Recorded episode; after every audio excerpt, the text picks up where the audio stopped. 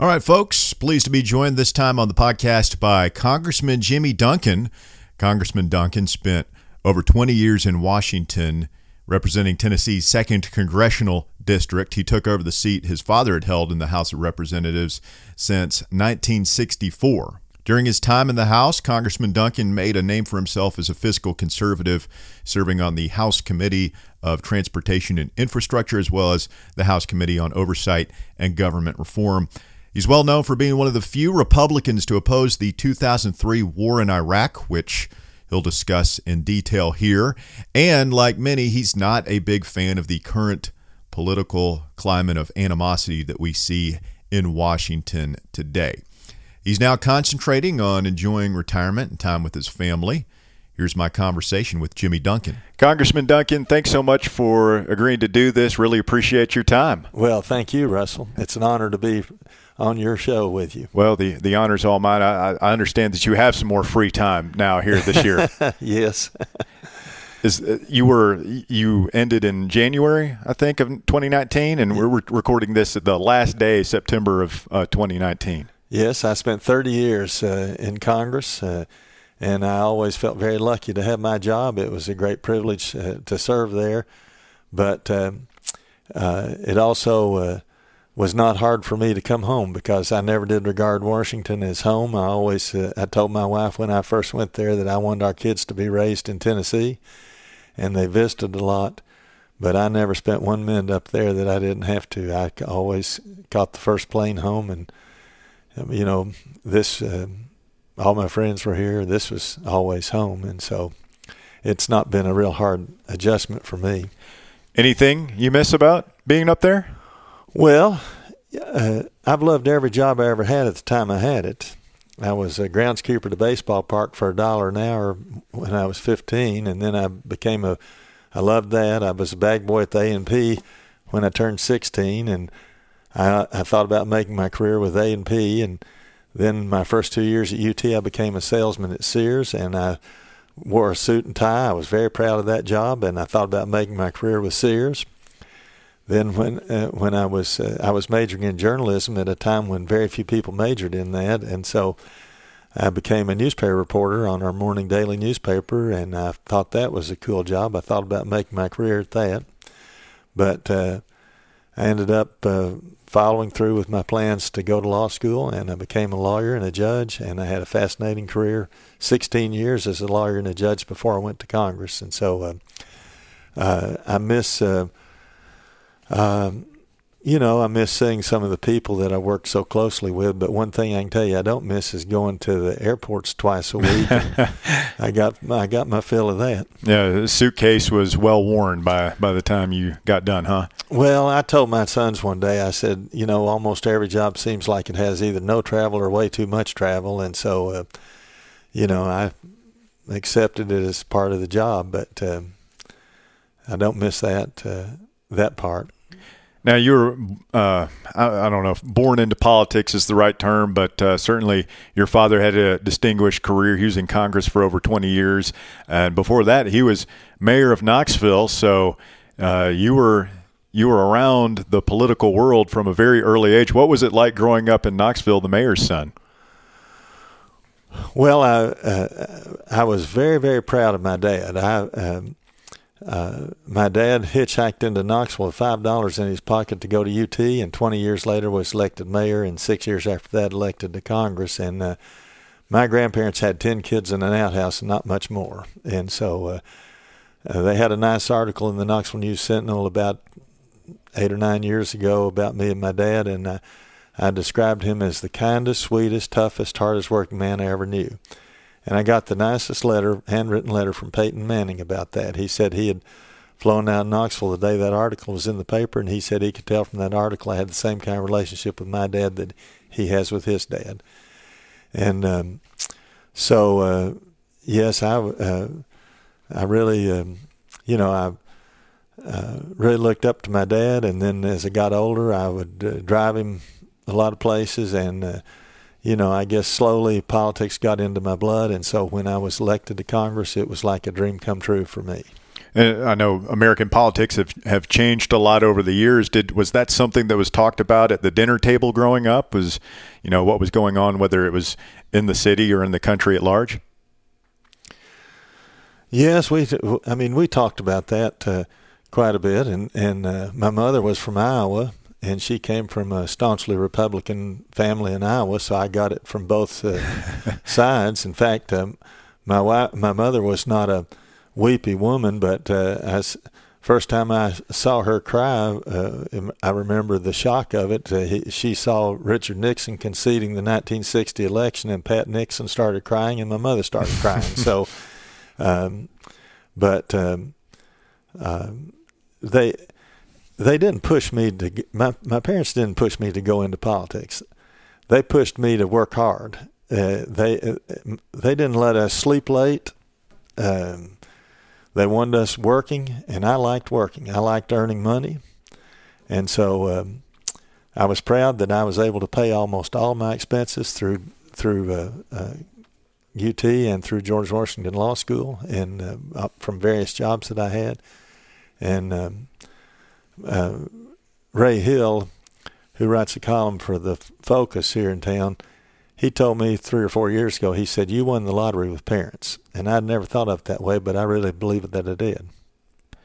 One thing I found interesting in, in reading about your dad was he, he was mayor here in the early 1960s uh, during the civil rights movement, and he was really instrumental in encouraging some downtown businesses to integrate their public services like lunch counters and, and things like that. And that helped Knoxville avoid some of the more violent incidents that you saw in other southern cities at that time. What do you what do you remember about that time and how your father dealt well, with those issues? I remember it well. We uh, Daddy used to get about 95% of the black vote in the three races for mayor that he ran in, and he had a wonderful relationship with the black community. In fact, I can remember uh, even in the mid 50s when I probably was six or seven or eight years old going with him when he spoke to uh, some black churches, and beca- I remember it because. Uh, we uh, are lifelong Presbyterians, and if we made any noise in church, we got punched. But uh, going to a church where grown men were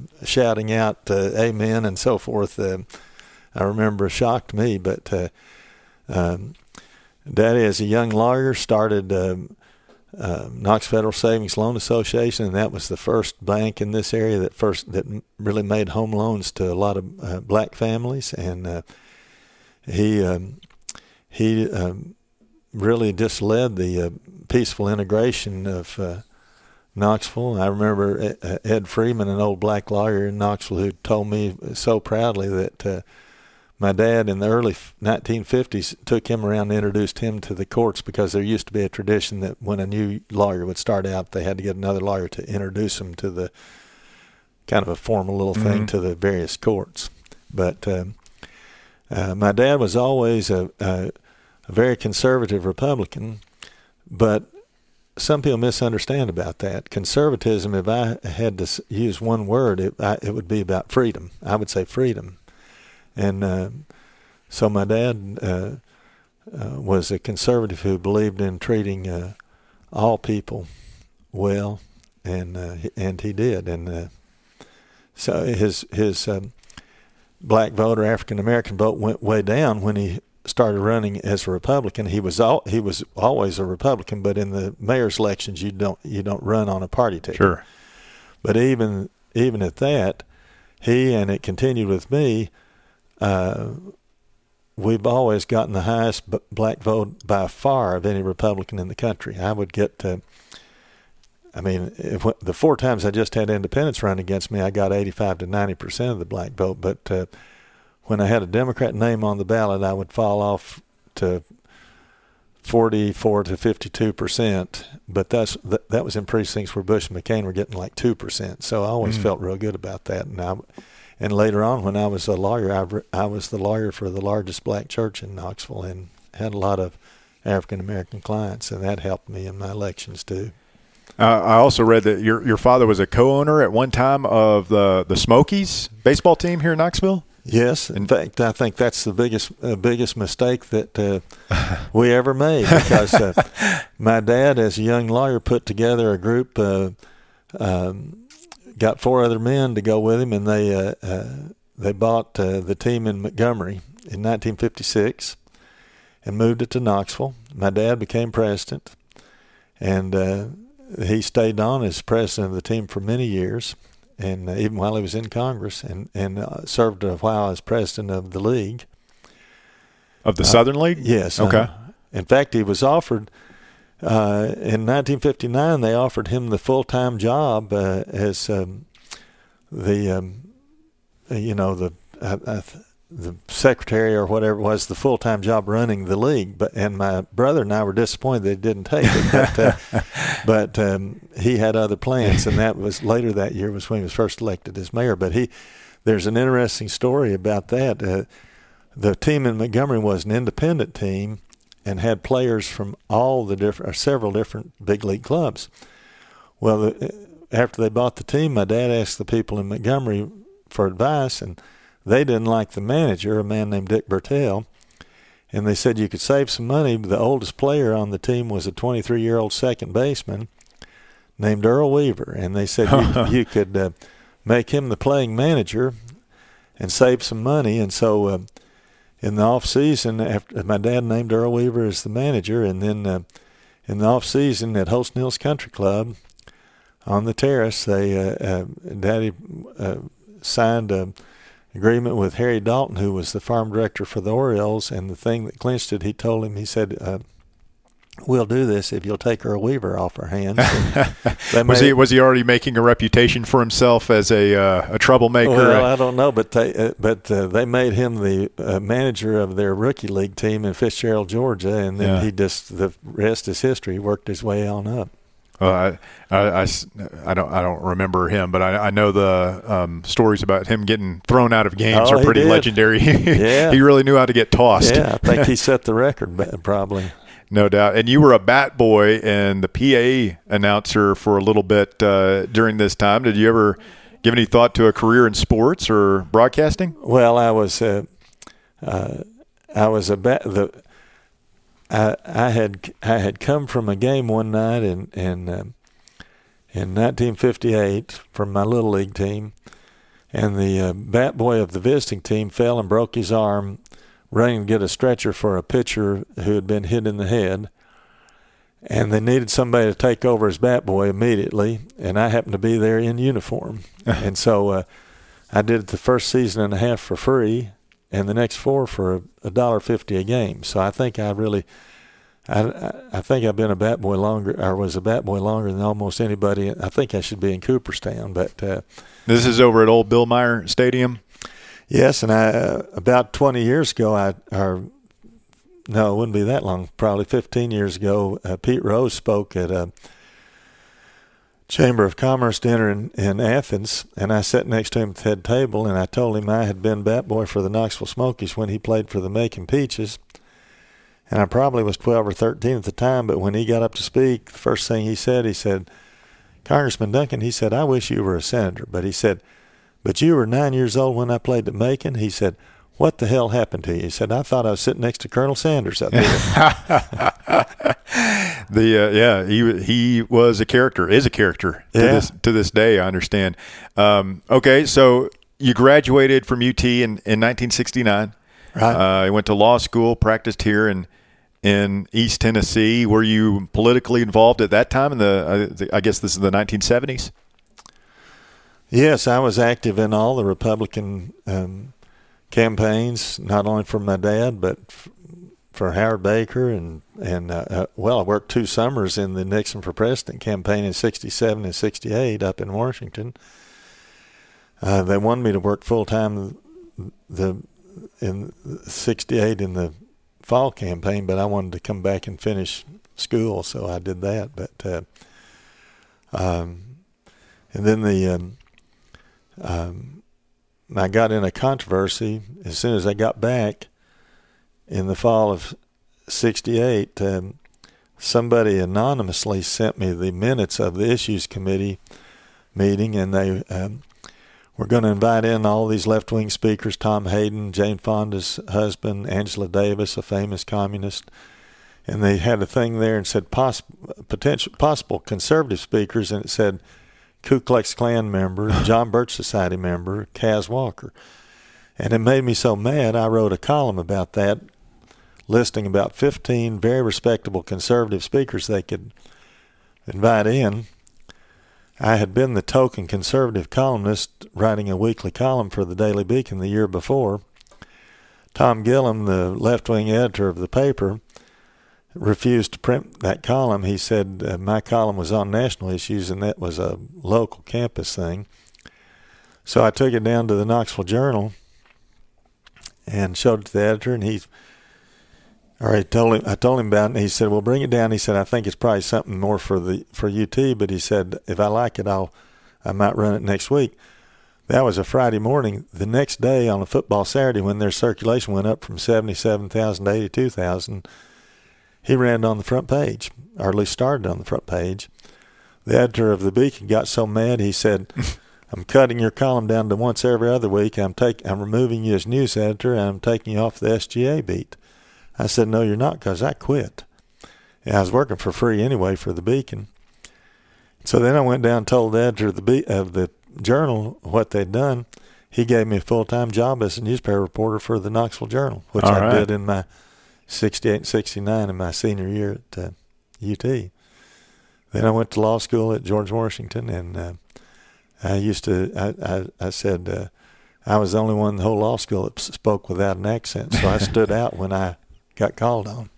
So you were uh, exposed to some of the, I want to say, uh, dirty tricks, but uh, the bare knuckled politics style in the in the media from from an old age and and or from an early age, and, and you did not shy away from that. Well, I saw early on that people on the left really don't believe in free speech uh, uh, uh, like uh, conservatives do. Did um did you see folks coming? I mean, your dad is in is Congress at, at this time. Did uh, what, what was it like to see people be critical of your father at a young age? Did that occur? Well, sure. Mm-hmm.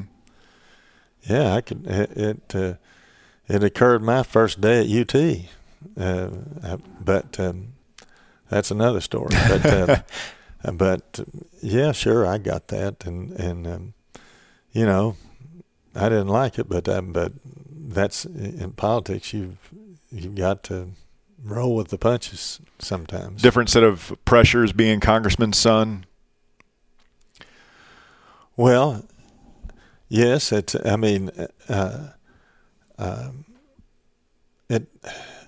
You know, I've I've worshipped my dad. I mean, I really did, and and so, uh, um, you know, I there there's politics. Politics can get really mean sometimes, and that's. I mean, it's just the way it is, and so it's just it's just part of it. But uh, I knew. Uh, um, I knew down deep inside that my dad was a wonderful man, and uh, no matter what people said, and and actually, I I had a lot more people tell me good things about my dad than than anything bad. I mean, it's just so. I was uh, being uh, being uh, John Duncan's son was. Uh, uh, a lot. Uh, there was uh, it was uh, 95 percent good, five percent bad, maybe. It seems like uh, politics are especially mean today. Do you do you feel like it's gotten worse, or is it just covered more in the media now? No, I think there's more hatred in politics today than any time. You know, p- p- people said the Civil War was a, a a worse time, and it was it was as far as killings. But uh, even during the Civil War, a lot of the people fighting for the Union didn't hate the people who were fighting for the Confederacy, and vice versa. Mhm. I mean, sometimes they were cousins or relatives even fighting each other's Now, but I think what it is, uh, liberalism to me is a philosophy of arrogance. And I think these uh, uh, too many people on the left, they just can't believe that people would question them in any way. I mean, it's a, I say it's a philosophy of arrogance because it, uh, liberalism i- is really says to people, I can run your life for you and spend your money for you better than you can. Mm. Conservatism, uh, conservatives believe just the opposite that uh, uh, that individual people can do those things better than the government can do it for them. So um, anyway, they they I, I couldn't I, I was I couldn't believe it when uh, Republican members of Congress a couple of years ago had to start getting uh, police escorts to get in, uh, get Yeah. out of uh, uh, town meetings, and uh, of course now the hatred uh, for President Trump has gone beyond anything that uh, I think we've ever seen. I mean, there's always been competition and you know, I guess some hatred in politics, but nothing nothing like now. So you and you you were a, a state court judge too. That was that your your last job before you went to Congress. Yes, I was a I was a criminal court judge in Knoxville, and I tried the attempted murder of James Earl Ray. My court was the only court he ever testified in. I had a lot of big big cases. And Okay. Back in those days, um, jury trials have almost become a thing of the past now. But but uh, uh, my first year as judge, we tried 78 jury trials in my court alone, and five non-jury trials. Of course, most trials back then were just one day deals. But um, it, it, when I was in practice, and then when I was a judge, it was just a, a lot of jury trials, in both civil and criminal. When when you were a judge, did uh, I keep asking you? Did you have political ambitions at the time? But uh, did you know that's? Did you feel like that's something that you could do uh, for the rest of your life and have that be your career, or did you were you beginning to think at all about uh, you know political ambitions? Well, I uh, sure I thought a lot of times uh, about uh, staying on as judge, and uh, and I I've said many times I guess if I'd had any any sense I would have stayed on as judge because it had a much better pension than than going to Congress, much to people's um, surprise. But um, uh, and I would and it was a job that. Um, I got really high ratings from the bar association, and so I, I um, you know, and I, um, I and I really en- enjoyed. Uh, as I said, I've loved every job I ever had. The time I had it, I had a fascinating law practice, had a fascinating judgeship, but I had the politics in my blood too bad, and I just uh, uh, um, wanted to go to Congress, and fortunately, it worked out for me. So did, you took over your father's seat after he passed away. Yes, he he had cancer, and uh, um, he was trying to hold on because um, back in those years, a judge's pension didn't vest until you had been in eight years, and I had I had been in seven, almost seven and a half. Uh, but um, uh, his cancer got too bad, and so I, in the spring of '88, I started running for Congress, and then in uh, uh, late June of uh, '88, he passed away, and and so um, uh, I'm really uh, I really wish that he could have lived long enough to uh, see me. I got to. Um, my dad took. There were so few Republicans elected to Congress in 1964, my dad's first year. There weren't enough seats on the Democratic side for all the Democrats, but the the very few new Republican members got to take whoever they wanted to down on the floor. And so my dad took me and my brother and my grandfather from Iowa down on the floor with him when he was first sworn in. Mm-hmm. And I would have really liked to have been able to take my dad on the Mm. floor with me when I got sworn in, but it didn't work out. You must have felt uniquely prepared to, to, to go to Washington after having seen your father serve up close, and uh, you must have had a good idea of, of what you were getting into. What was it like for you to go to Washington? Um, I was asked by um, some of the other new Republicans that year to give them a tour of the Capitol, so I did know a little something about it. I had, uh, uh, and and I I had wanted to go to law school up there because I'd been to school all my life in Knoxville, and I had a free place to stay in Washington, so I wanted to go to law school up there, which I did. But I always knew I was going to come back here to practice, so I think I had a, a pretty good idea about um, what it was like. Uh, but um, I had uh, I had a tobacco lobbyist the first year I was in Washington who told me, he said, You know what we ca- called your dad and Dan Rostenkowski? He said, We called them the odd couple because they were as different as night and day, but said, Your dad was the only man we ever knew who could get Dan Rostenkowski to do everything he wanted him to do. And Dan Rostenkowski was chairman of the Ways and Means Committee and was a very powerful man at that time. And then that first year, a lawyer from Knoxville wanted me to work out for him to play golf at Burning Tree Country Club. So I was able to do that, and it was a cold October day. And the only other people that we saw on the course that day were Tip O'Neill and a former Democratic congressman from Pennsylvania named Fred Rooney, who I had, I, I had never met.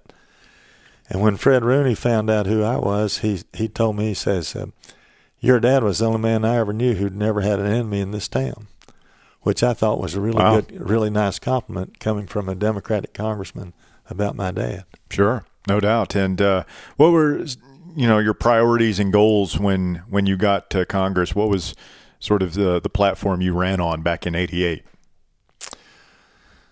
um, it uh, it didn't work out too well uh, for me because uh, I came to Congress as a as a very fiscally conservative person, which I still am. And when I came to Congress, the national debt was uh, about I think it was slightly less than three trillion dollars, and now it's twenty-two trillion. So that's why I say it didn't work out. I mean, I lost. Uh, I guess I, I guess you could say I lost most of the votes that I cast in, in my time in Congress, but um, uh, I spoke I spoke out. Uh, I always I was brought up.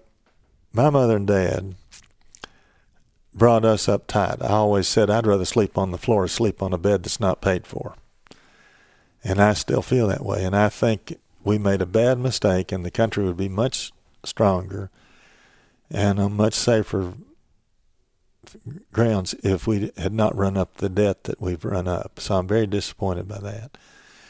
I did later on become, much to my surprise, I think, uh, I became a, a strongly anti-war Republican, and that put me in a very small minority in my party.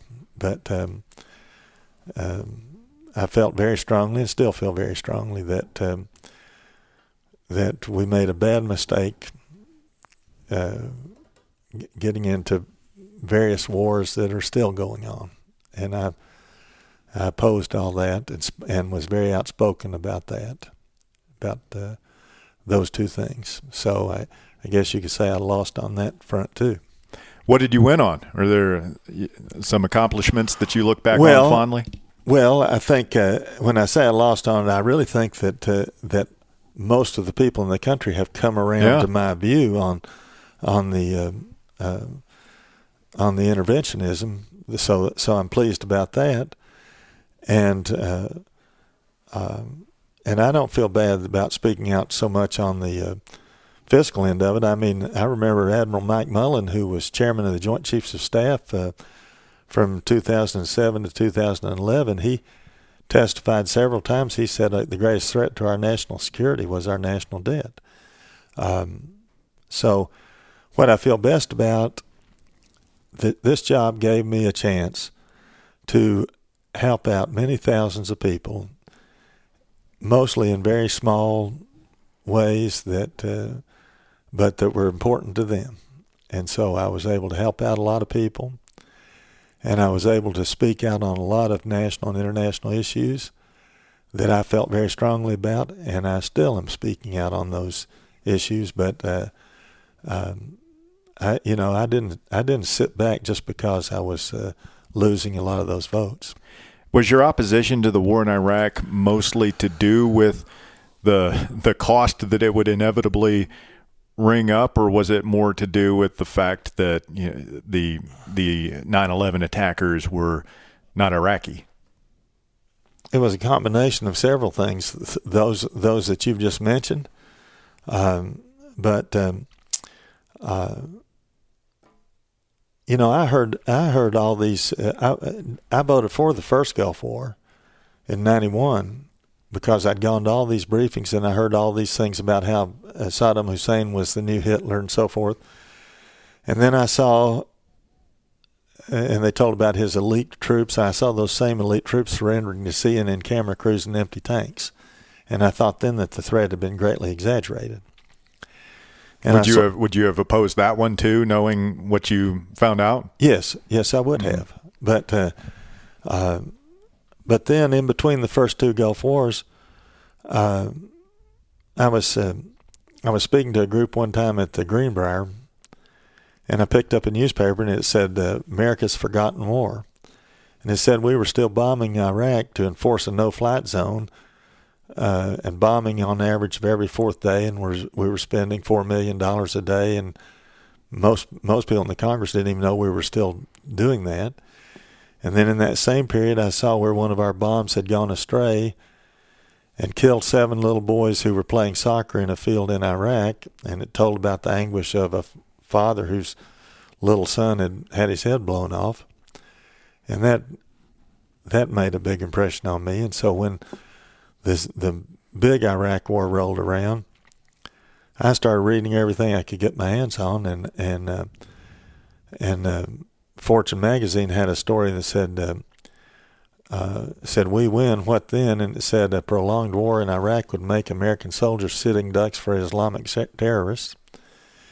And there was a national magazine US News World Report that said why the rush to war? And so when they found out I was leaning against it they called me down to the White House and put me in a little secure room with Condoleezza Rice and George Tenet the head of the CIA and John McLaughlin his deputy and uh, just a, two or three days before, Lawrence Lindsey, the president's main economics advisor, had said a war with Iraq would cost us 200 billion or more. And I asked about that, and Condoleezza Rice said, "Oh no, it wouldn't cost nearly that much. It'd be 50 or 60 billion, and we'd get some of that back from our allies." Which had to be the most, the worst estimate of anybody in the history of this country. And then um, I asked him. I said, "Well, if you if if uh, I said if you can get past the fact that conservatives are the main opponents to the U.S. being the policeman of the world and the main critics of the UN, and you're going to war to enforce UN resolutions, and if you can, uh, and conservatives are the main opponents to massive foreign aid and huge deficit spending, if you get past all those traditional conservative positions." Do you have any evidence of any imminent threat? And they didn't. And George Tenet confirmed that in his first speech at Georgetown University the day after he left. And I'll tell you, there's nothing conservative about war. Unfortunately, though, because we had President and, and President Bush, I was so excited. The second President Bush, I was so excited. I thought he was better than his dad, and he campaigned against nation building. And, you know, um, and, and said we needed a more humble foreign policy. Those were, those were big in his campaign. And then we got in there and went in exactly the opposite direction because of the neocons who were in the in his administration. Mm-hmm. And George Will wrote about neocons. He said he said they're they're magnificently misnamed. He said they're really the most radical people in this city, meaning Washington. Yeah, and uh, so uh, did you support the uh, American involvement in, in Afghanistan? Because you know, obviously Bush's uh, perspective changed everything after after nine eleven. Um, Everybody in the Congress, including me, including Ron Paul, there was only one person I think uh, um, uh, Barbara Lee of California voted against it, I think. But uh, I voted. I voted to respond to that, but I did not vote for a permanent, forever war. That's what I've been against. And we're still over there. We're still over there. It's ridiculous. And I, vote, I since then, I voted many times to bring our troops home.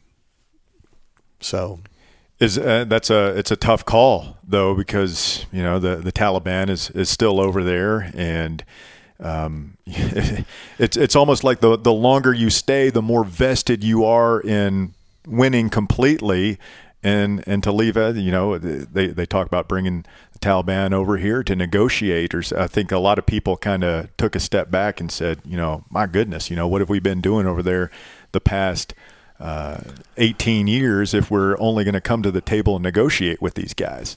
Practically everything we've done in the Middle East for these last many years has has uh, caused us to have more enemies than, than friends. Even even even William F. Buckley, he he wrote uh, uh, and he wrote just two years after we started the war over there. He said if he had known then what he knew now, he would have strongly opposed the war. And he said uh, we reach a point where um, um, where it becomes uh, not um, a show of strength, but misapplication of pride.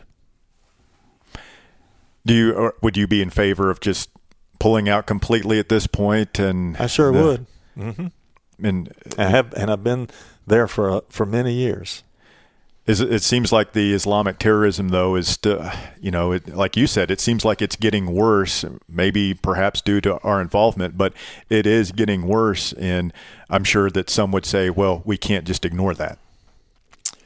Well, it, we would, in my opinion, we would have been far better off if we if we had basically ignored it and and told the people in in that in those areas that they've got to settle their own problems there, and, and, and we we should not have become the policeman of the world, in my opinion. I'm very much uh, uh, and and uh, um, there was a a leading conservative thinker many years ago and said war is the health of the state, meaning that it's it leads to an expansion. And I can tell you that I became uh, convinced many years ago that uh, these um, uh, threats have been far less about real threats to our country, but more about money and power, more about money for defense contractors and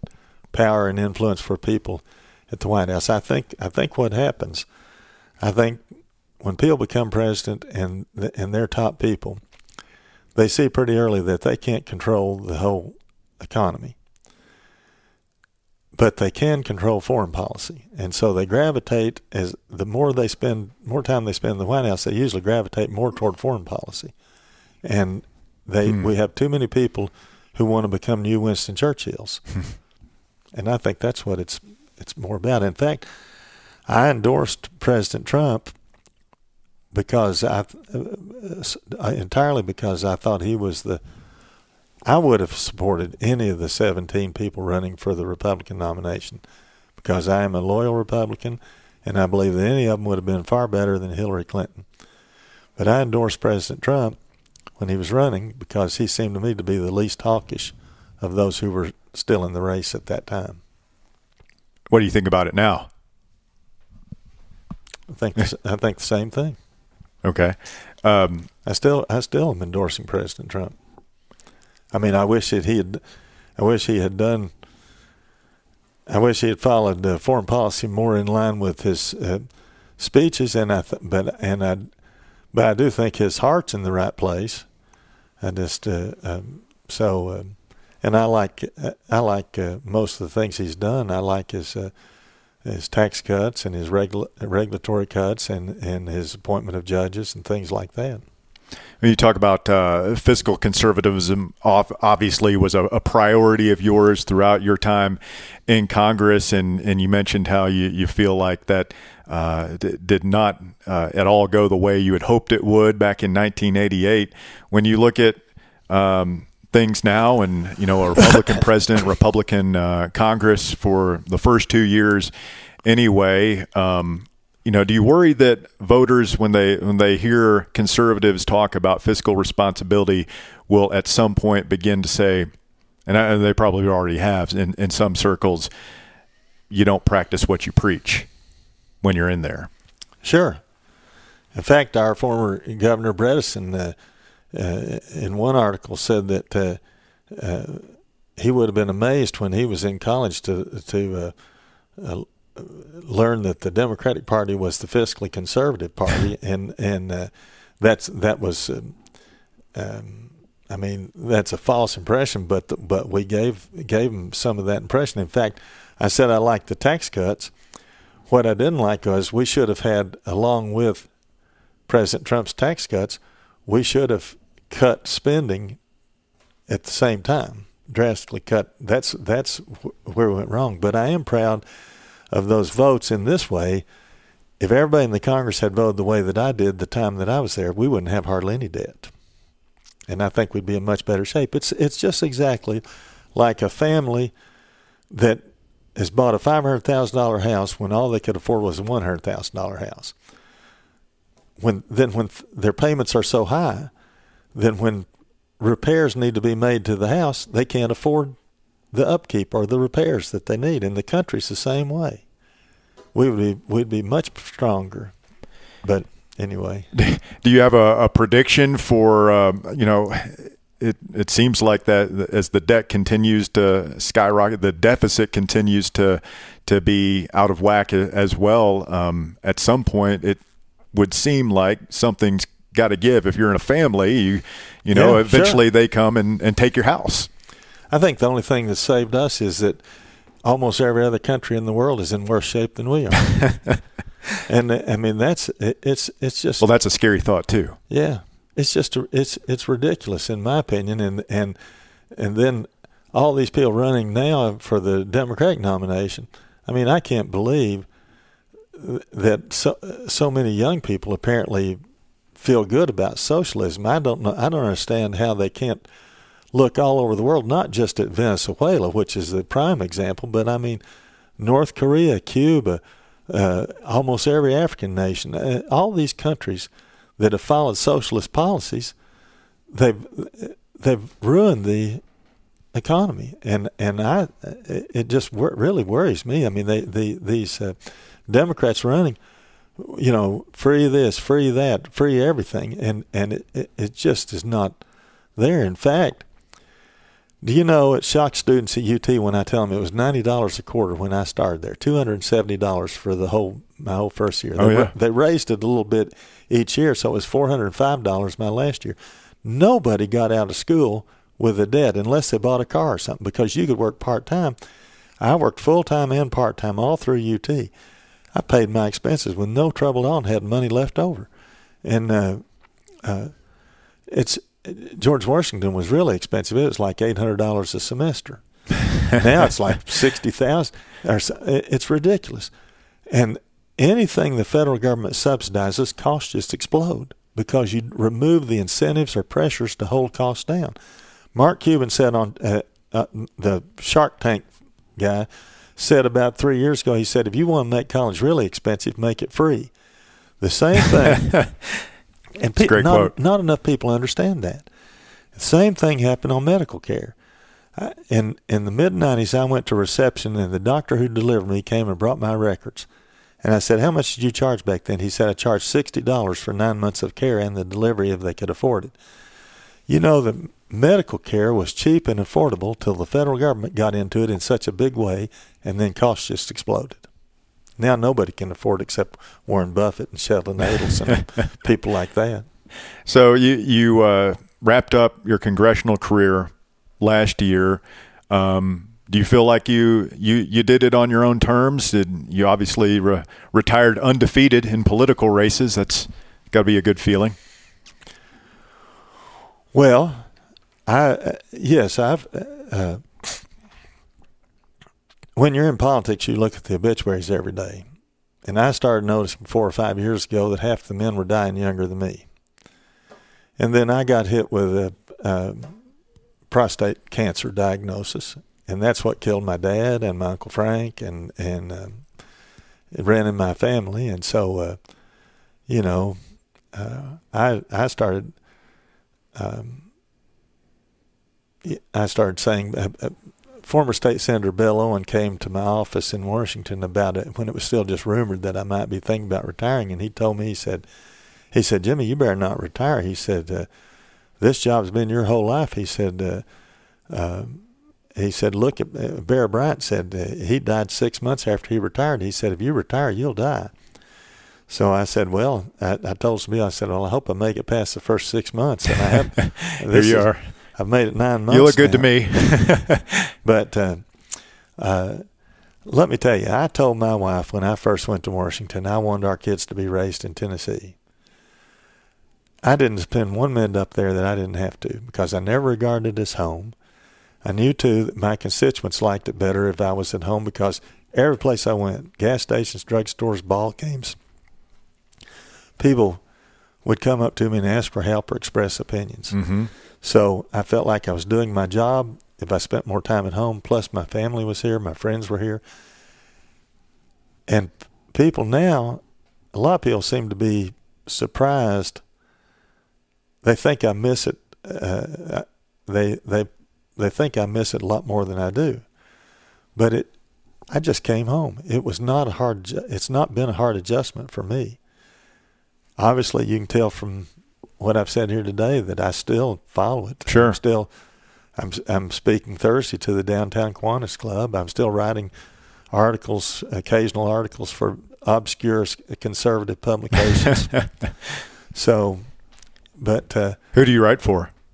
Well, I've written articles for the American Conservative magazine, for LewRockwell.com, for antiwar.com, uh, uh, the Washington Times, uh, um, the American Thinker.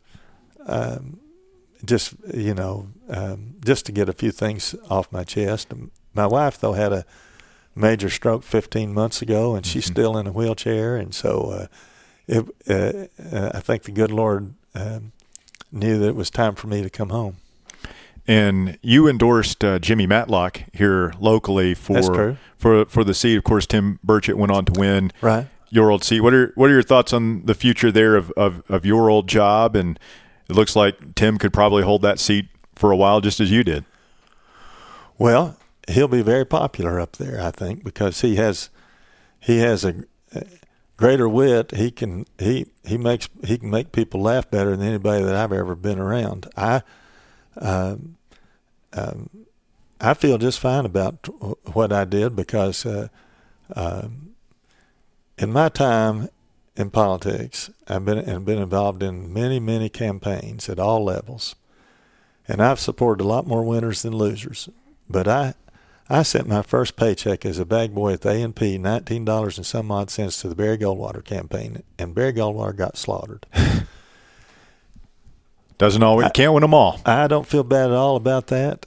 Jimmy Matlock started off with I think four percent of the vote in a poll, and he ended up getting like thirty six percent. I'm disappointed uh, uh, because I think I mean I know both both men real well and I think anybody who knew both those men like I did would have supported Jimmy Matlock. So, you know, it's one of those things.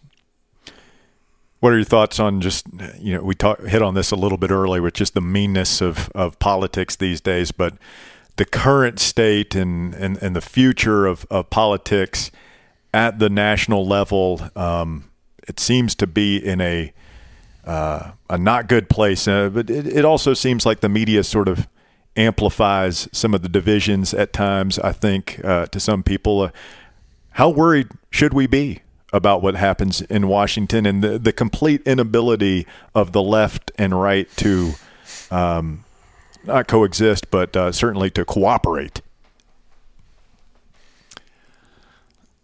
It's it's unfortunate, really, and one thing I am pleased about while I um, while I had a very consistent conservative uh, record and always spoke out on issues, I always tried to do it in a in, not in a mean way. And I think I, uh, one thing I, am pleased about, uh, um, I was able to get along with almost everybody up there, both Democrats and Republicans.